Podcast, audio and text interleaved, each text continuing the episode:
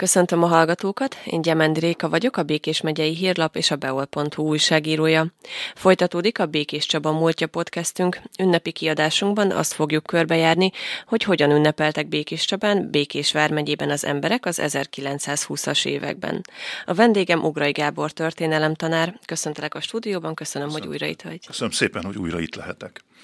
Ugye, ahogy elhangzott, az 1920-as évekről lesz szó. Ugye ekkor túl vagyunk az első világháborún, rengeteg a veszteség, az emberek gyászolnak, élelmiszerhiány van, infláció, de a karácsony az akkor is karácsony volt.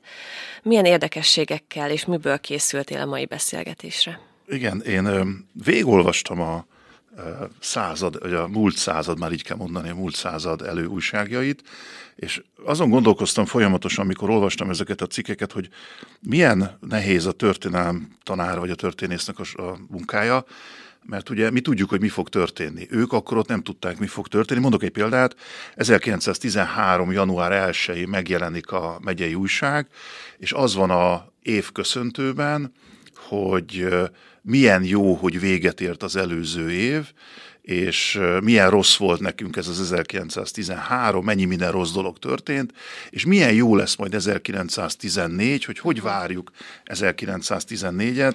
Ugye ők ott akkor nem tudták, hogy egy szörnyű világháború fog kirobbanni, mi már tudjuk, ezért is nagyon nehéz olvasni, hogy mennyire reménykedtek az emberek abban, hogy milyen jó lesz, hát nem lesz jó.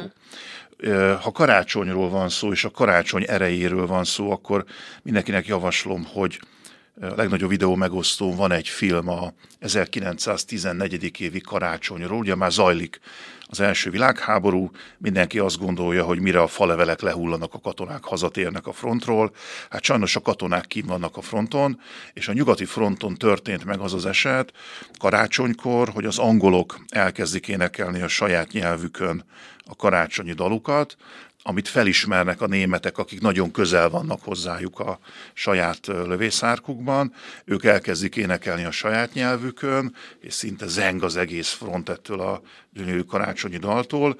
Majd másnap az egyik bátor katona kijön a senki földjére, nem lőnek rá, sőt a másik lövészárkokból is kijönnek a katonák, középen találkoznak, ez dokumentálva van, tehát ez tényleg megtörtént, sőt még 2 futballista nemzet, még foci meccset is szerveztek ott maguk között, azonban a hadvezetőség szigorúan tiltotta ezeket a találkozásokat, ezeket az úgynevezett frontbarátkozásokat, hiszen ebből kiderült az, hogy a veled szemben lévő az nem egy vadállat, hanem egy ugyanolyan fiatal, akinek ugyanúgy elege van a háború, és haza szeretne. Így van. És ez nagyon nem volt jó, mármint a hadsereg vezetősége szempontjából.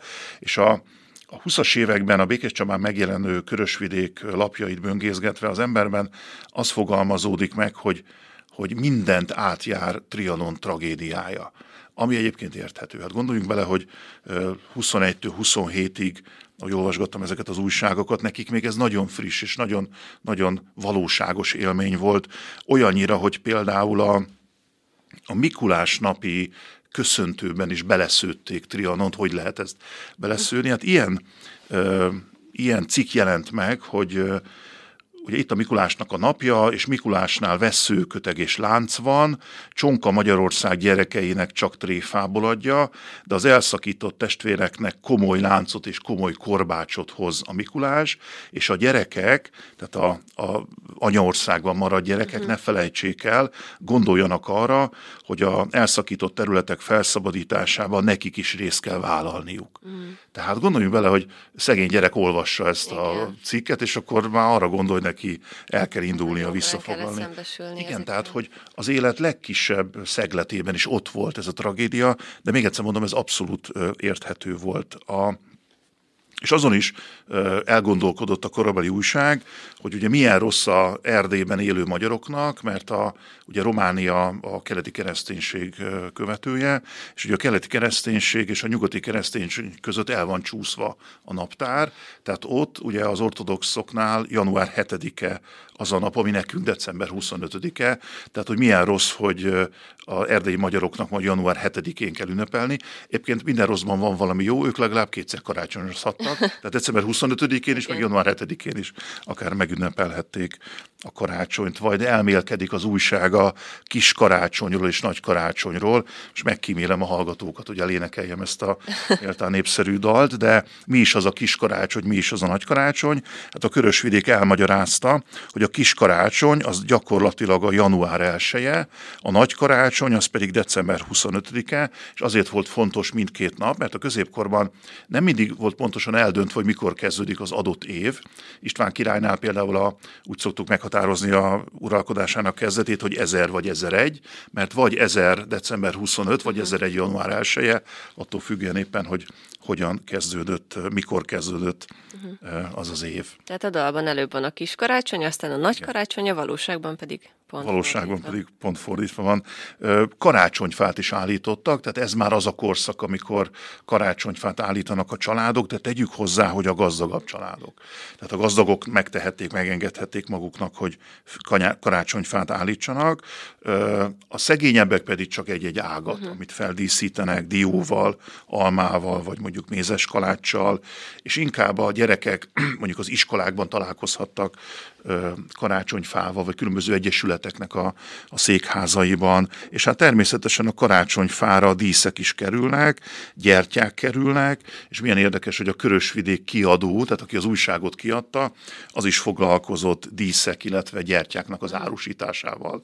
Tehát mindenből pénzt lehetett csinálni, és megjelenik egy jelző, a békebeli.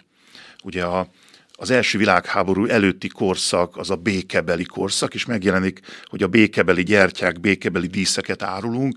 Ez is milyen érdekes, hogy az a korszakban nem volt békebeli, sőt, rengeteg politikai vihar volt, ellentétek voltak, nemzetiségi ellentétek, meg rengeteg ellentét volt az országban, de a háború után visszanézve az egy tök boldog korszak volt. Történt egy nagyobb rossz, és visszatekintem el. Ez ugyanolyan, mint a Mátyás királyt igazságosnak szoktuk nevezni, de Mátyás nem a korszakában nevezték igazságosnak, hanem később, amikor még rosszabb lesz. Igen. Tehát nagyon érdekesek ezeknek a jelzőknek a megjelenése, vagy a szaloncukor. Ugye szoktuk mondani, hogy a szaloncukor az egy magyar találmány. Hát a korszakban is volt már szaloncukor, és utána olvasgatva a szaloncukor történetének én olyasmit találtam, hogy ugye benne van a szóban is, hogy a szalonban felszolgált cukor, tehát valahol nyugaton, amikor fogadták a gazdag emberek a vendégeket, akkor a szalonban ezt szolgálták fel, és ami magyarosítja ezt a szaloncukrot, az, hogy rárakták azt a csomagolópapírt, aminek a végére ugye berojtozták, ha magunk elé képzeljük a szaloncukrot. Igen, ez a klasszikus. Ez a klasszikus, és feltették a fára. Az, hogy ki és mikor jött rá arra, hogy ezt a szaloncukrot fel lehet pakolni a fenyőfára, azt nem tudjuk, de én úgy tudom, hogy ez Magyarországon, illetve a magyar lakta területeken. Én is így tudom. Divat.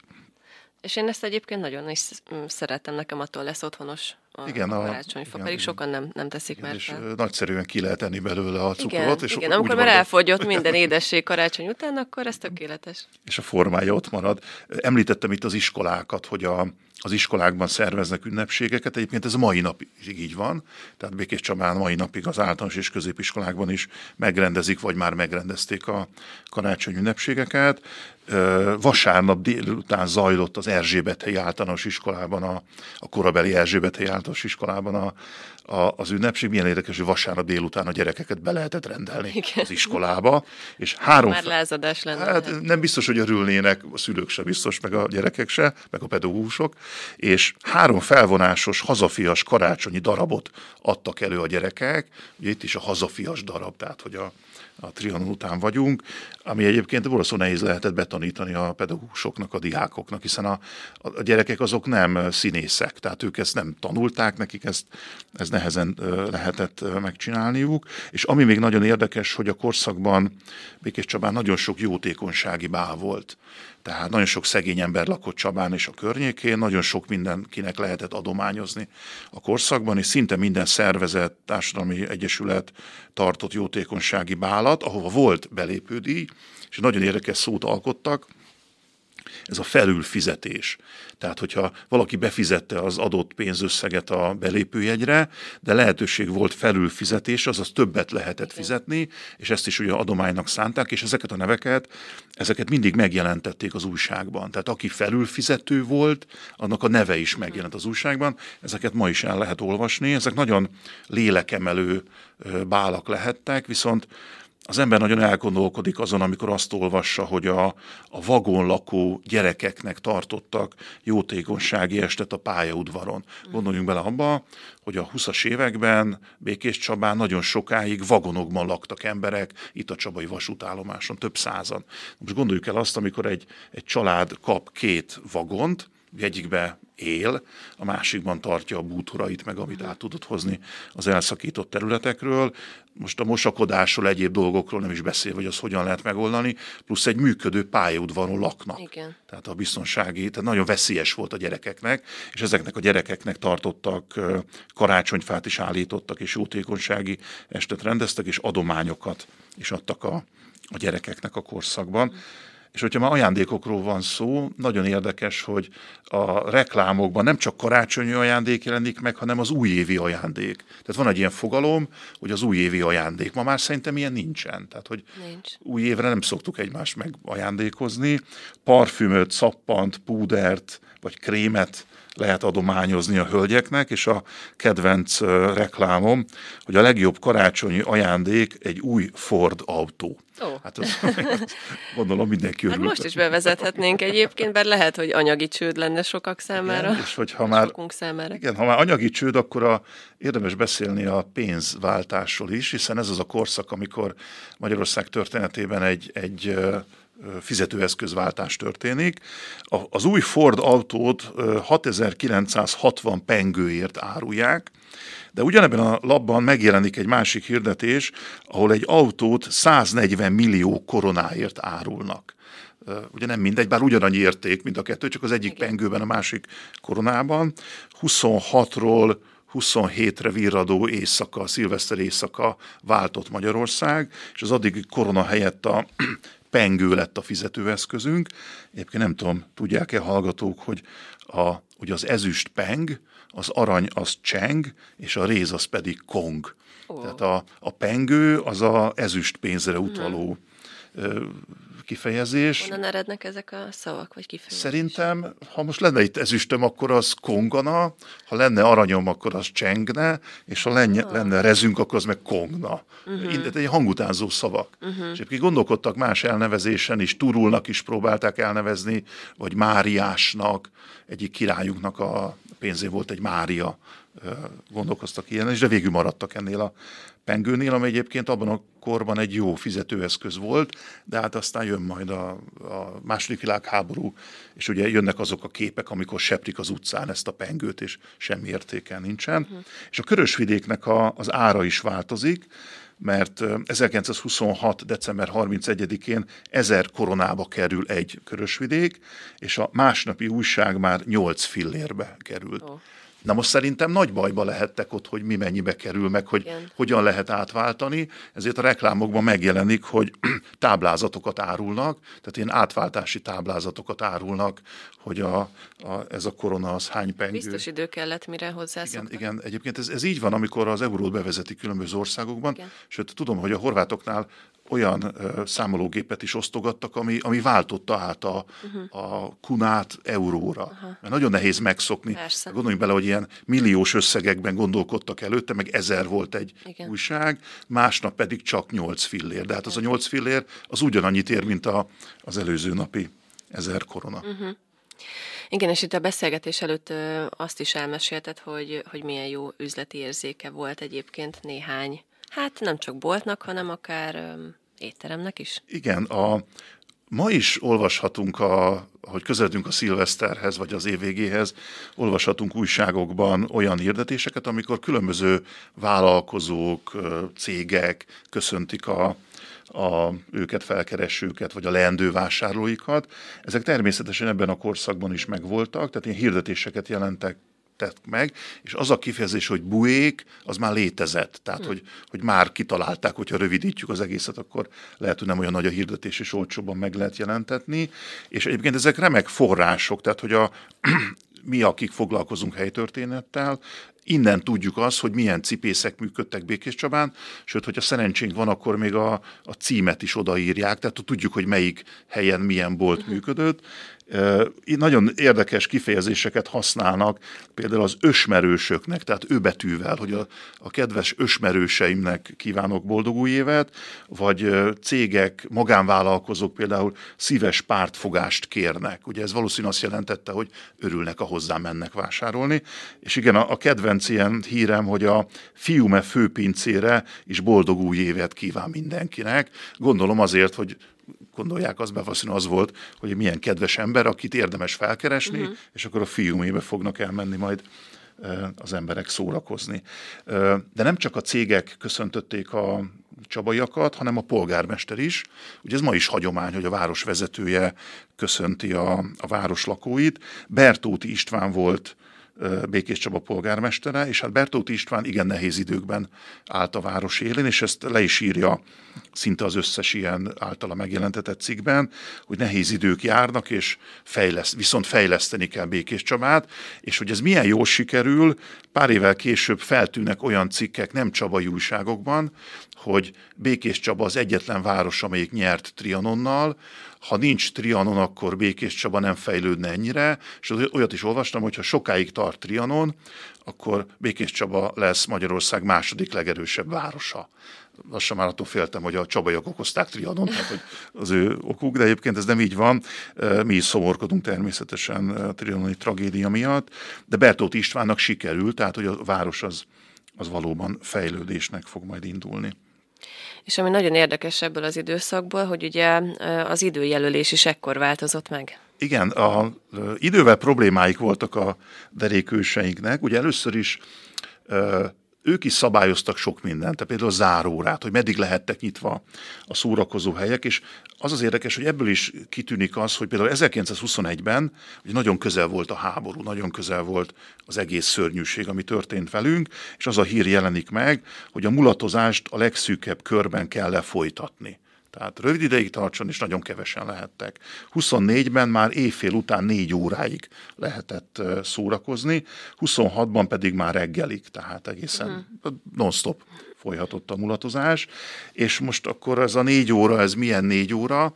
Ez az a korszak, amikor bevezetik a 12 órás időszámítás helyett a 24 órásat. Hogy ez mit is jelent?